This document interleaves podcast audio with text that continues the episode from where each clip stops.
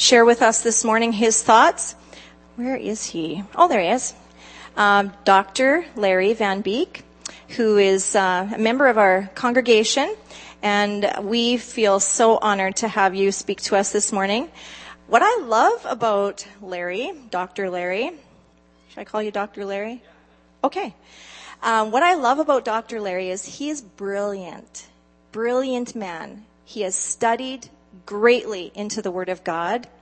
Um, he, yeah, yeah, and um, his expertise in the, is in the Book of Revelation, which you'll glean some information from this morning. Brilliant man, but you know what? He doesn't make you feel like he's a brilliant man. I'm not saying that as a slam. I'm saying that's a real gift when you are brilliant and you can take information and dumb it down to levels that we need to receive it. So thank you for being able to do that. It is a privilege to have you speak to us this morning, Larry.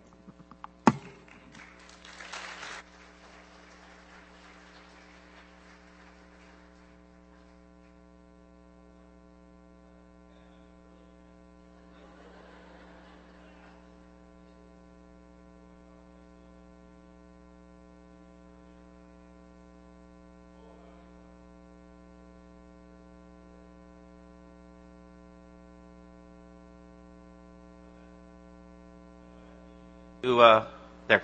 Okay. So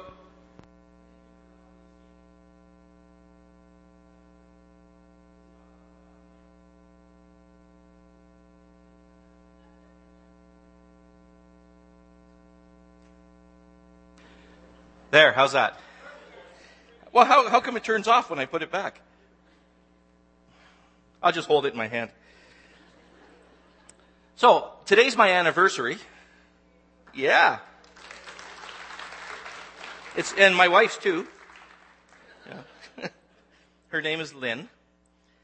And this is my gift to her. I told her, you know, as my gift to you, I'm going to speak this morning. And, and she was in such awe. I rendered her speechless. She hasn't spoken to me since. so it's working out tremendously well. This is, uh, this is the middle of summer. We've just passed the dog days of summer and we're, what are we, the 14th of August, my anniversary. I can read it on the inside of my ring, which I don't wear anymore because my fingers got fat and I can't wear it anymore. So, so Lynn was worried that, that women would be interested in me because I don't have a ring on.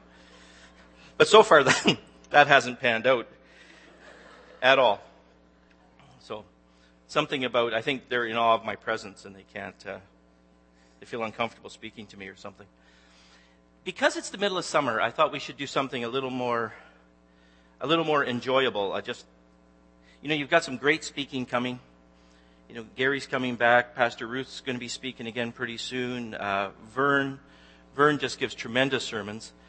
And I thought, well, why don't we just do something a little different and a, and a, a little bit more fun? So I thought I'd speak about the mark of the beast today. And you have a notepad, you have notes with you, and your notes will just say Revelation 13:1 to 14:2. Probably should have said 14:5, but I said 14:2 when I first did it. So if you have those, and you notice um, Gary and everybody else gives you little little pointers along the way, but I didn't do that because I had no idea what I was going to say once I got up here. So, and since I'm going to start in chapter 12 anyway, the, the whole thing doesn't work. But there's three things you're going to want to get out of this. There's, there's three things that people want to know whenever they talk about Revelation 13 and the mark of the beast. They want to know who are these, these believers that are in chapter 13? That's number one. So who are these believers? Who are these Christian people that they're talking about? Because if you believed in a pre-trib rapture, if you believe that the rapture, that all the Christians went up to heaven in chapter 4, at the end of chapter 3, beginning of chapter 4, then the Christians are gone. As my mother-in-law used to say, why do we bother with Revelation anyway? We're gone. What do we care? And that was, that was nice. And then, if you're a mid-trib rapturalist, if you believe that the, that there's three and a half years of tribulation and then the Christians go, then they went in chapter 11, so the Christians are gone. So if you're either one of those, then these people that we're dealing with in 13 are not, are not Bible believing Christians that we are, but they are what we call tribulation saints. They are people that became Christians after the rapture. Now, if you're a mid tribulationalist rapture person and you believe the rapture came in chapter 14, then, then they can still be Christians here. And if you're a post trib and Christians are, live right through this thing, then they're Christians. So you're either dealing with Christians dealing with the beast, or you're dealing with tribulation saints dealing with the beast. But either way, there are believers in this portion of Scripture. Okay? The second thing you want to know are who are these beasts? You've got a dragon, you've got a beast of the sea, and you've got a beast of the land. So who are these? Who are these guys? And they're they're always guys, by the way. You know, um, I don't know why they can't be women. I, I, I am fully convinced that the Antichrist could be a woman. Um, because, you know, because I'm a man of this millennium, and men of this millennium are, are fully convinced that women do everything, right? And they can be Antichrist if they want. So, so someone might rise to that challenge. We'll wait and see. Then the third thing you want to know is what is this mark of the beast? What is this mark, this 666? So anybody worth their salt in the study of Revelation needs to handle these three things in this book. So I gave you those, you can write them in, and then you can put notes underneath, if you so choose. So if we start in Revelation chapter 12, in Revelation chapter 12, you are introduced to the red dragon. Right? There's a woman about to give birth, and there's a great red dragon that is going to devour the child. Okay, and there's a lot of different interpretations of this.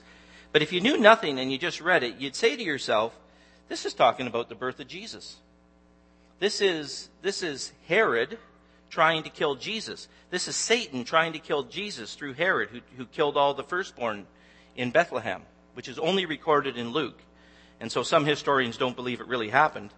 But we say, but it's recorded in Luke. It really happened. Herod tried to kill all the children two years and under, right? So Satan is trying to kill Jesus.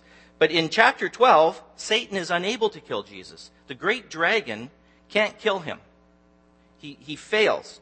So when you get to chapter 13, or verse 13 of chapter 12, it says, When the dragon realized that he had failed, and he, he was thrown down out of heaven, when he realized that he'd been thrown to the earth, he pursued the woman who had given birth to the male child, but she was given two wings, like those of a great eagle, so she could fly to a place prepared for her in the wilderness. There she would be cared for and protected from the dragon for time, time, and half a time. And three and a half is a term used all the way through the book of Revelation, which could mean three and a half years if you're a literalist, or it could just mean a limited period of time. Right? So for three and a half years, he's, he's tried to get this, tried to destroy Jesus. Where did Mary go, by the way? Does anybody remember? Went down to Egypt for a little while and was protected.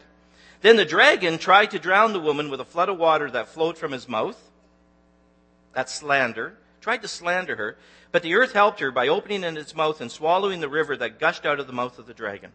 And the dragon was angry at the woman and declared war against the rest of her children and all who keep God's commands and maintain the testimony of Jesus. And the dragon took his stand on the shore of the sea. So Satan tried to destroy Jesus. He was unable to destroy Jesus. So what do you do? You destroy all of the other children of God. You try to destroy Jesus' followers. And that's what Satan's trying to do in chapter 13. This is the development of the mark of the beast. Satan is trying to destroy us, is kind of what's happening. And I saw a beast rise out of the sea, and it was, had seven heads and ten horns, and ten crowns on its horns. And on each was written a name that blasphemed God, and the beast looked like a leopard. But it had the feet of a bear and the mouth of a lion. And the dragon gave the beast its power and throne and great authority. So there's, there's the beast, right? This is the beast that rises up. And he looks like, like these amazing beasts from, from the book of Daniel, which was very political, right? Talking about different nations. And this one takes on their characteristics. He looks like a leopard. He looks like a bear. He looks like a lion in this one, right? And, and this, this beast has incredible power, incredible political power. And this is the one that some who are looking forward to a future beast, because a lot of Christians think that this is all going to happen in our future, they say this is the coming Antichrist. This beast is that, that's the one that's coming. That, that the whole world is going to follow. In the first century, there was a beast that the whole world followed. The beast that the whole world followed in, in the first century was the Roman emperor. Everybody bowed down to the Roman emperor in the first century. Christians weren't, weren't killed in mass slaughter until the third century, but they were being killed a little bit in the first century. And you listened to the Roman emperor, and Rome gave you peace. If you wanted any peace, you needed the emperor of Rome to, to grant you that kind of peace. And if you wanted to have peace, you pledged allegiance to the emperor of Rome. And by the time that this book was written, and we believe it was written, all of us do because I said this, we believe that this was written in about 95, about AD 95. Now there's some that believe it was written under Nero's reign in, in 54 to, to 64. But most of us think it was written under Domitian in 95. Okay? So, that's really important stuff, isn't it? Someday, someday you're going to say, I, I think I know when the book of Revelation was written. And then you'll, you'll look really smart and everybody in your Bible study will, will bow down and worship you. And then you'll have to be killed like this beast. So that'll be, that'll be about the end of that. So, so the beast is probably the Roman emperor and he could very well be Domitian. But if you want to do anything in Rome, you used to do stuff like you'd say, um, "Oh, Domitian," you'd worship him. "Oh, Domitian, Domitian, I love you, I love you." Nobody believed it. They weren't stupider than we are. Like nobody believes that people are gods. I don't think. Some, but not many. Just raise your hand.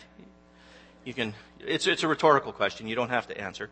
We don't believe that people are gods. But if we want to get our business done, sometimes we have to bow down to those that we uh, that we work for. That we and they had to do that in Rome. So nobody believed it. So they'd say, "Oh, come on, John. We're gonna we're gonna say we love you, Domitian. You know you're great. You're a god." And then we're to go out our business and we're to make a lot of money. And John actually was saying to them in the book of Revelation, "You can't do this. If you're a Christian, you cannot do this. We all know that they're not a god. We all know that this is just allegiance to Rome. But as a Christian, you can't. You have to have allegiance to God and no one else.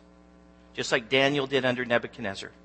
Daniel refused to worship under Nebuchadnezzar, right? And he was thrown into the lion's den.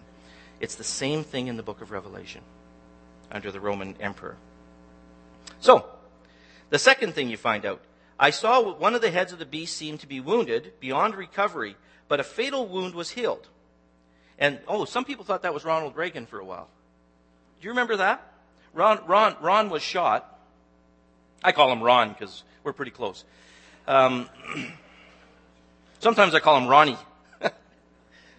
That's my brother's name. He once said to me, You know, you're the only person in the world I will let call me Ronnie. So, Ronald was shot, and, and they thought he might survive that and become, become the beast, the Antichrist. That's, what, that's, that's where speculation goes with that kind of thing.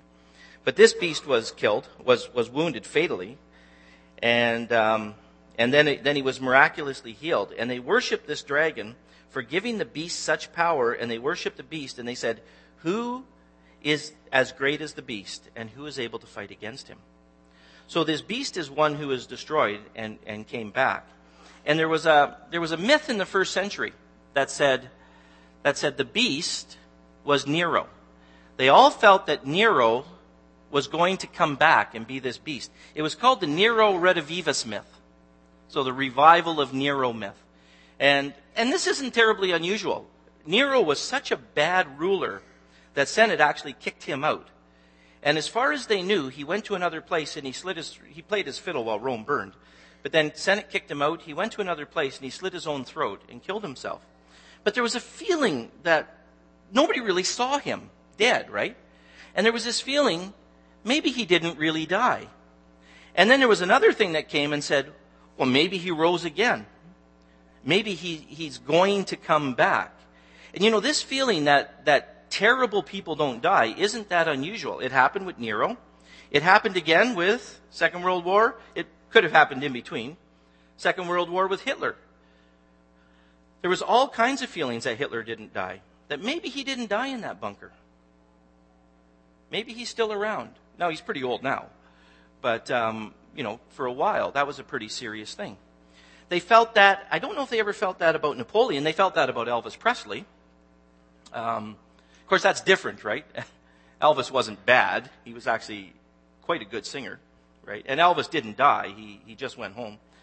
So. Uh, so that's, that's kind of a different thing. But there's this redivivus thing, you know, that evil people don't really die, that they can come back again. And there was this feeling that maybe Nero would come back. So, so this beast, this beast that was wounded, might have been this revival of Nero, bringing in all these, these evil things to Rome. And the beast was allowed to speak great blasphemies against God. And he was given authority to do whatever he wanted for 42 months. And 42 months is three and a half years right? And he spoke terrible words of blasphemy against God, and he slandered his name and his dwelling, that those who dwell in, and those who dwell in heaven. So he slandered the angels. And the beast was allowed to wage war against God's holy people and conquer them. So these are the Christians or the tribulation saints. They're being warred against. And he was given authority to rule over every tribe and people and language and nation. And the, all the people who belong to this world worship the beast. They are the ones whose names were not written in the book of life before the world was made, the book that belongs to the Lamb who was slaughtered. He was given power to fight and beat and destroy and kill the Christians. The Roman emperor had that power. The coming beast has that power to fight and destroy Christians. And this is one of the one of the terribly difficult things about the book of Revelation, particularly for Canadians and people from the United States, and maybe even people from Europe. People from the second and third world, they get this stuff. But Canadians don't. That Satan, utilizing his people, can actually overpower and kill Christians. And in the book of Revelation, this happens again and again and again that the Christians are killed. They're killed by Satan's forces. And the biggest thing that we that troubles us about this is that God allows this. God allows Christians to die. He allows Christians to be killed. And it's something that he was preparing his people for. He said to them all through this book, if you're going to serve me, you're going to die for me. Remember the church of Smyrna? They're going to put you in prison for 10 days. But don't worry, right? Because you're going to receive the crown of life. They're going to put you in prison for 10 days and then kill you. That's the part I left out. And then you'll receive the crown of life. In chapter 12, it said, they defeated him, the accuser, they defeated Satan by the blood of the Lamb and their testimony. Remember, and you often hear that. How do you defeat Satan? You defeat Satan by the blood of the Lamb and your testimony, right? You're a Christian person and you have a testimony, and that's how you defeat Satan. And I think that's wonderful. And then it says, and they did not love their lives so much that they were afraid to die. And they did not love their lives so much as to shrink from death. And what is the beast doing to the Christian people? He's killing them. And what was the dragon doing there? He was killing them. And what were they doing to the Smyrna Christians? They were putting them in prison and killing them. And what were they going to do in, in 200 years in Rome? They were going to put them in the Colosseums, right? And have them face the lions and have them die. If you ever get a chance, you read a book by Calvin Miller called The Philippian Fragment. And he's in prison. He's a pastor in prison waiting to go to the, before the lions. And he's saying, God, you can't put me before the lions. He said, the other guys will bow down and, and, and they'll look so wonderful before the lions, but I'm going to run and scream and cry and I'm going to make a fool of, of you. So maybe don't put me before the lions. Let those tough guys go. I don't want to go there. The beast is going to kill us. Look at the next verse, verse 9 of chapter 13. Anyone who hears with ears to hear should listen and understand. Anyone who is destined for prison will be taken to prison. Anyone who is destined to die by the sword will die by the sword. If you're going to prison, you're still going to go to prison. If you're going to die by the sword, you're still going to die by the sword. Right? The King James says it a little different. It says, if you live by the sword, you'll die by the sword. Isn't that what the King James says? The old Levi's commercial said, if you live by the sword, you'll die by the sword. But if you live in Levi's, it can be denim or cord. It's kind of an old commercial, I guess. This means that God's holy people must endure persecution faithfully, and they must remain patient. Or they endure persecution patiently, and they must remain faithful under the guise. If you're a pre trib rapture person, maybe we're gone. But there's tribulation saints going through this. And they went through this in the first century. And they went through this under the others. And, and we've had all these different ideas of who the Antichrist is going to be. Do you know that, that a lot of people in the Second World War believed that Hitler was the Antichrist? Do you know before that, the Orthodox priests, they believed that Napoleon was the Antichrist. They were probably right. He was at least an Antichrist if he wasn't the Antichrist. Right? because he destroyed the Christians. Hitler did the same. People have felt that about people all through the years. Um, around the world, they look to the United States lately as being the possible home of this, which is kind of odd for us. We don't, we don't think about that quite as often as, as everybody else. In Canada, you think about Torontonians that way. so, but, you know, that's not that big a deal, you know, if you're from Toronto. A lot of people from Toronto? Yeah. I'm from Toronto. I'm actually from Newmarket, so it was okay. We were, we were on the outskirts of evil. So it wasn't, it wasn't quite the same thing. then they had a beast from the earth. The beast from the earth serves the beast from the land. And, and some people think the beast from the sea, that's the sea of the abyss, or that's the sea of the nations right? That there's going to be a, a coming Antichrist that's going to rule the nations. The beast of the earth, um, the reason he's from the earth, we figure, is to distinguish him from the beast of the sea, so that you know the difference between these two beasts. And I saw another beast come up. Oh, by the way, I threw out the term Antichrist and beast interchangeably. That's because everybody does, right? Man of lawlessness, Antichrist, beast. We all throw out those terms interchangeably.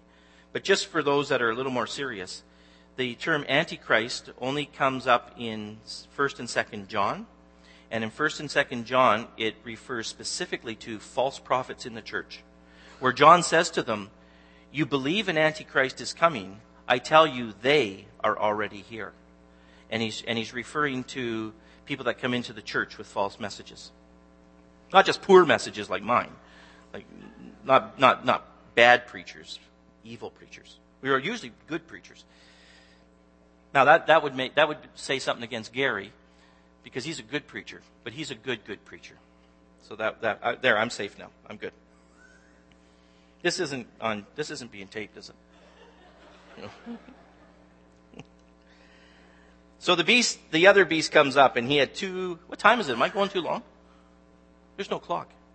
Oh, it's really early. Oh, I'll go slower.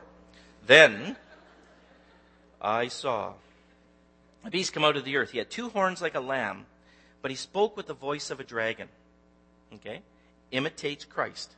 The beast of the earth is an imitation of Christ. He exercised all authority of the first beast and required all on earth and its people to worship the first beast whose fatal wound was healed. He did astounding miracles, even making fire flash down to the earth from the sky while everyone was watching. So who is this, this third person of this unholy trinity? We always call him the false prophet. It is the religious order underneath the beast. Remember? The beast is the ruler. The religious order follows the beast. The Roman priesthood followed the Roman emperor and, and supported the Roman emperor. Remember, in the earlier days, Christians were sacrificed as atheists. They were called atheists because they didn't believe in all of the Roman gods. which were actually stolen from the Greek gods, but that's, that's beside the point.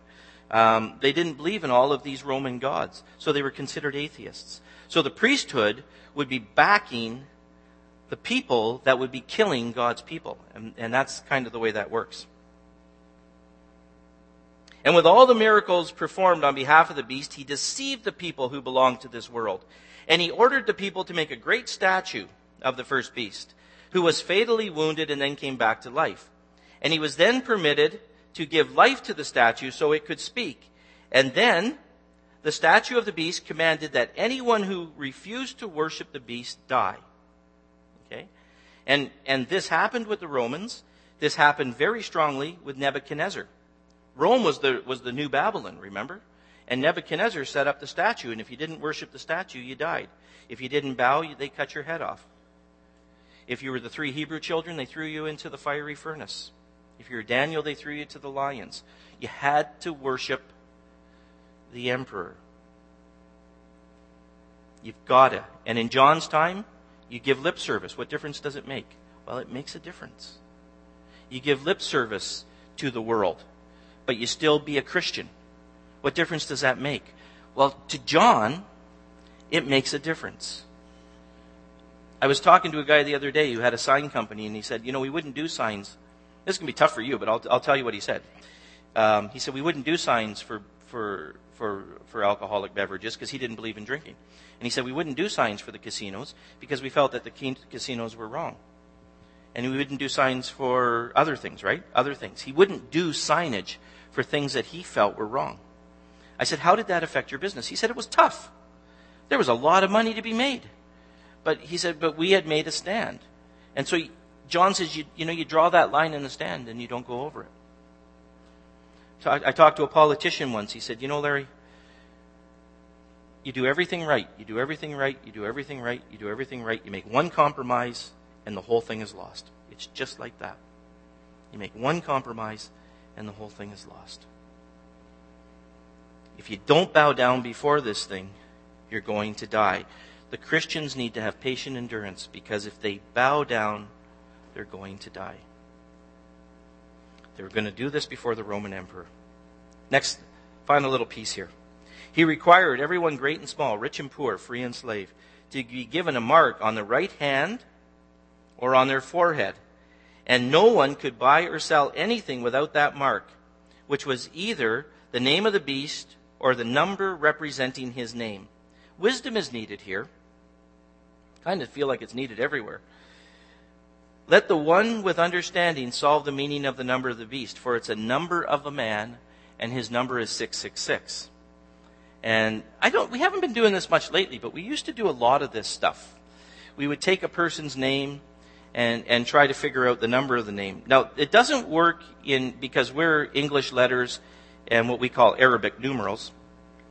But in, in, in the Hebrews language, letters equaled numbers, right? In the Greek language, letters equaled numbers. I think you can do it in Latin too. And so what they would do is they would take a person's name and they would figure out the numeric value of the name. In Hebrew, they call this gematria. And the priests did this all the time. The rabbis did this. Um, and they had a lot of fun with it too. They have a thing in Pompeii written in Greek.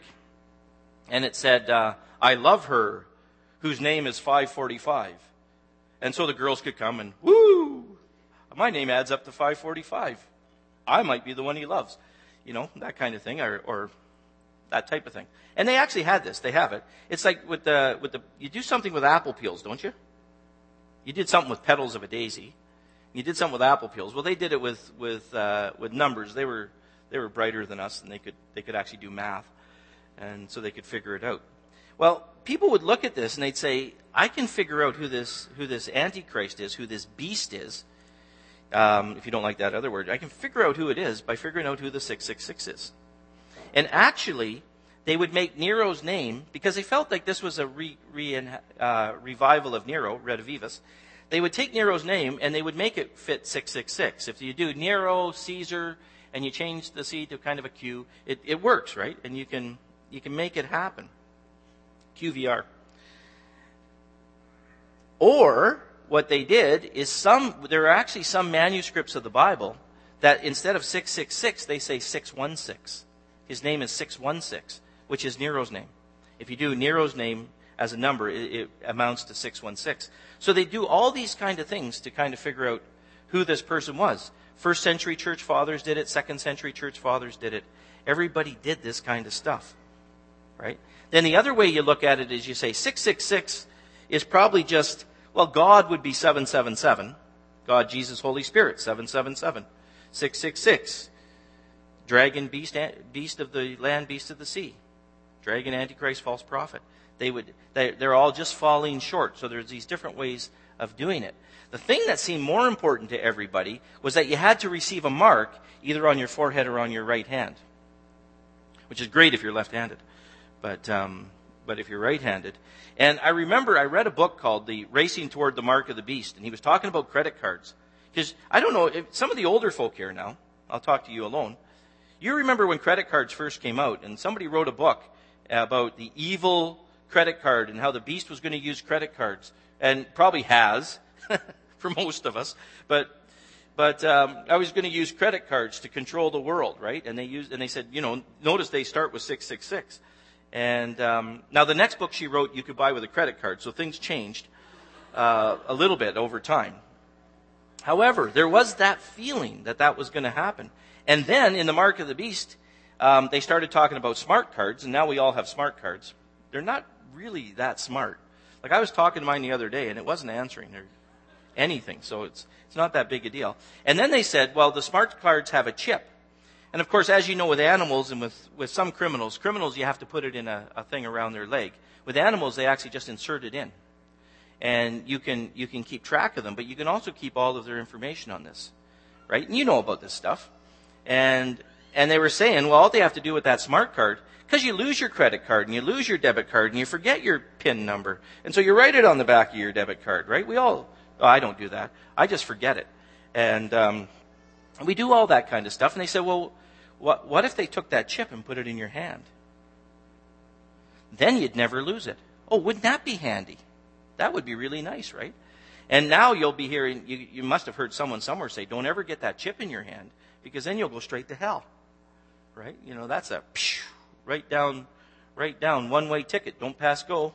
Don't collect $200. You're not going to get any of that because you're going to get that chip. Well, if the bank had a chip to put in my hand, I don't know if I'd do it with the credit union or not. Because um, mine doesn't even have an ATM out front, so I'm a little concerned. But if they if they had a little chip, I would probably take it. I'd maybe put it in my left hand just to be on the safe side, you know. But I think I'd take it because because it doesn't say give it to everyone. It says yeah, there's a worship element here, right? So we're talking about all of these technological things, but the real element is the worship element. If you worship the beast, if you have to show a sign of worship to get this. If you have to show a sign of allegiance to someone other than God to get this thing, then you can't take it. Right? And we always say, if you're going to take it, don't take it in your forehead, you know. Because then when you're going through the store and they have to grab you by the head and run you over that thing every time.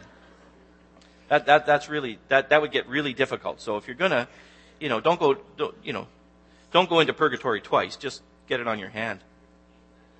Of course, someone said to me, well, you, that's not right, Dr. Van Beek, because they have a machine now that you can swipe. said, well, yeah, that really wasn't my point. Um, my point was, this is the mark. Um, and the mark requires allegiance. And allegiance was a very common thing. Soldiers took tattoos to talk, to say, and actually they still do, but to say, you know, what unit you're in, what, what, and it was, it was a sign of allegiance. Soldiers did this. Um, in Ephesus, there was a there was a tattoo you'd take in order to work in the marketplace, a sign of, of buying and selling. Um, there's there's there's a thing that makes. If anybody remembers, I don't know, you're, you're Russia. There was a time in Russia. Now there's probably Russian people here, but there was a time in Russia that that you had to be a communist and you had to to pledge allegiance to the Communist Party if you were a Christian, you couldn't get a good job. The good job, I always talk to my left, don't I? Um, so if you were a Christian, there were no good jobs for you. You had to take, you had to take minimum wage jobs. You had to take mediocre jobs. You had to, you couldn't move up in, in the party because you were a Christian. That is the kind of thing that's happening here. There's a financial penalty to not worshiping the beast. And that is what this mark is about. Why is the mark on your forehead? Do you remember the Jewish priests? They wore phylacteries. And they would wear one on their wrist and one on their forehead. And in these, they would keep the law, right, written. And the whole idea is the law of God affects the way I think, and the law of God affects the way I act. The whole point here is, where does your allegiance lie? Does it lie with the Antichrist? Does it lie with the beast? Does it lie with this world? Or does it lie with God? Because everybody that does this passage of scripture doesn't read 14 chapter 1. And look at 14 chapter 1. Then I saw the Lamb standing on Mount Zion, and with him were 144,000 who had his name and the Father's name written on their foreheads. And I heard a sound from heaven like the roar of a mighty ocean, with waves rolling and loud thunder, and it was like the sound of many harps, and a great choir sang a wonderful new song from the throne of God. And before were the four living beings, and he takes you right back into heaven where the four living beings are, and the creatures are, and the angels are, and the 144,000 are that were mentioned in chapter 7. And, and really what he says, what are you going to do? Are you going to serve this world? Are you going to take the mark of the world? Or are you going to serve God? This calls for patient endurance because if you serve God, you have to do what God says. I was listening to that very first song we sang, uh, or the second one this morning. You know, it's all about you, Jesus. It's not about me. And as your life goes on, you will make some of the hardest decisions in your life to make it about Jesus and not about you. And there may be a future Antichrist coming who's going to come from Italy like some of the movies say, or somewhere from the Western world, and it's, it's going to be kind of a handsome man. Because there is one thing about the Antichrist, is everybody wants to follow him. That's how come I know it's none of the people I've ever worked with. Um, evil people, but not quite followable. And um, he might come from there. There might be a future Antichrist. There might be a definite thing that's happening in, before the seven years in the middle of the seven years. There, you know, all of that stuff might happen. But the most important thing here is where does your allegiance lie? And if we were anywhere else but Canada, I'd be saying to you and me, and not liking any bit of it, I'd be saying, are you prepared to die for your faith? Are you prepared to say no to what is wrong and give your life for it? Do we have any sense of what God says when He said in the Psalms, Blessed in the, are, are in the eyes of the Lord are the death of His saints? Do we have any idea what that means? Do we have any idea what it means that Jesus is coming again and the most important thing that you will ever do is serve Jesus? And when Jesus asks you to do something, the most important thing you'll ever do is say yes to Him and no to the things of this world. This book was preparing people to die. And He was preparing them to die because death isn't that big a deal to God. And death is such a big deal to us. We're so excited that we might live to a 100. Really have nothing to do after 50, but, you know, but we're going to live. That's not true at all, I know. I've heard it's not true. Um, but, uh,